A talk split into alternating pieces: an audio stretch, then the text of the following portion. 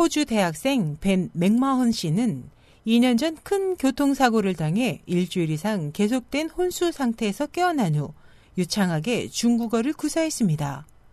하지만 모국어인 영어는 거의 기억하지 못해 가족과 의료진들을 놀라게 했다고 영국 데일리 메일이 지난 2일 보도했습니다. 맥마헌 씨에 따르면 혼수 상태에서 깨어난 후 아시아계 간호사를 보자 유창한 중국어로 인사와 함께 자신의 아픈 곳을 말했습니다. 맥마운 씨의 이 같은 상태에 대해 가족들은 어리둥절해하며 염려하고 있습니다.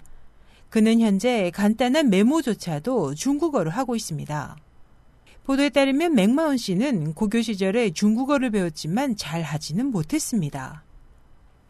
현지에서 그에 대한 소식이 보도된 후 맥마운 씨는 TV 프로그램의 인기 게스트가 됐으며 멜버른시의 한 화인 TV 프로그램에서는 사회를 맡아줄 것을 제의하기도 했습니다. 한편 과학자들은 이러한 이례적인 상황은 중대 사고에 의한 뇌 구조의 변화 때문일 수 있다고 보고 있습니다.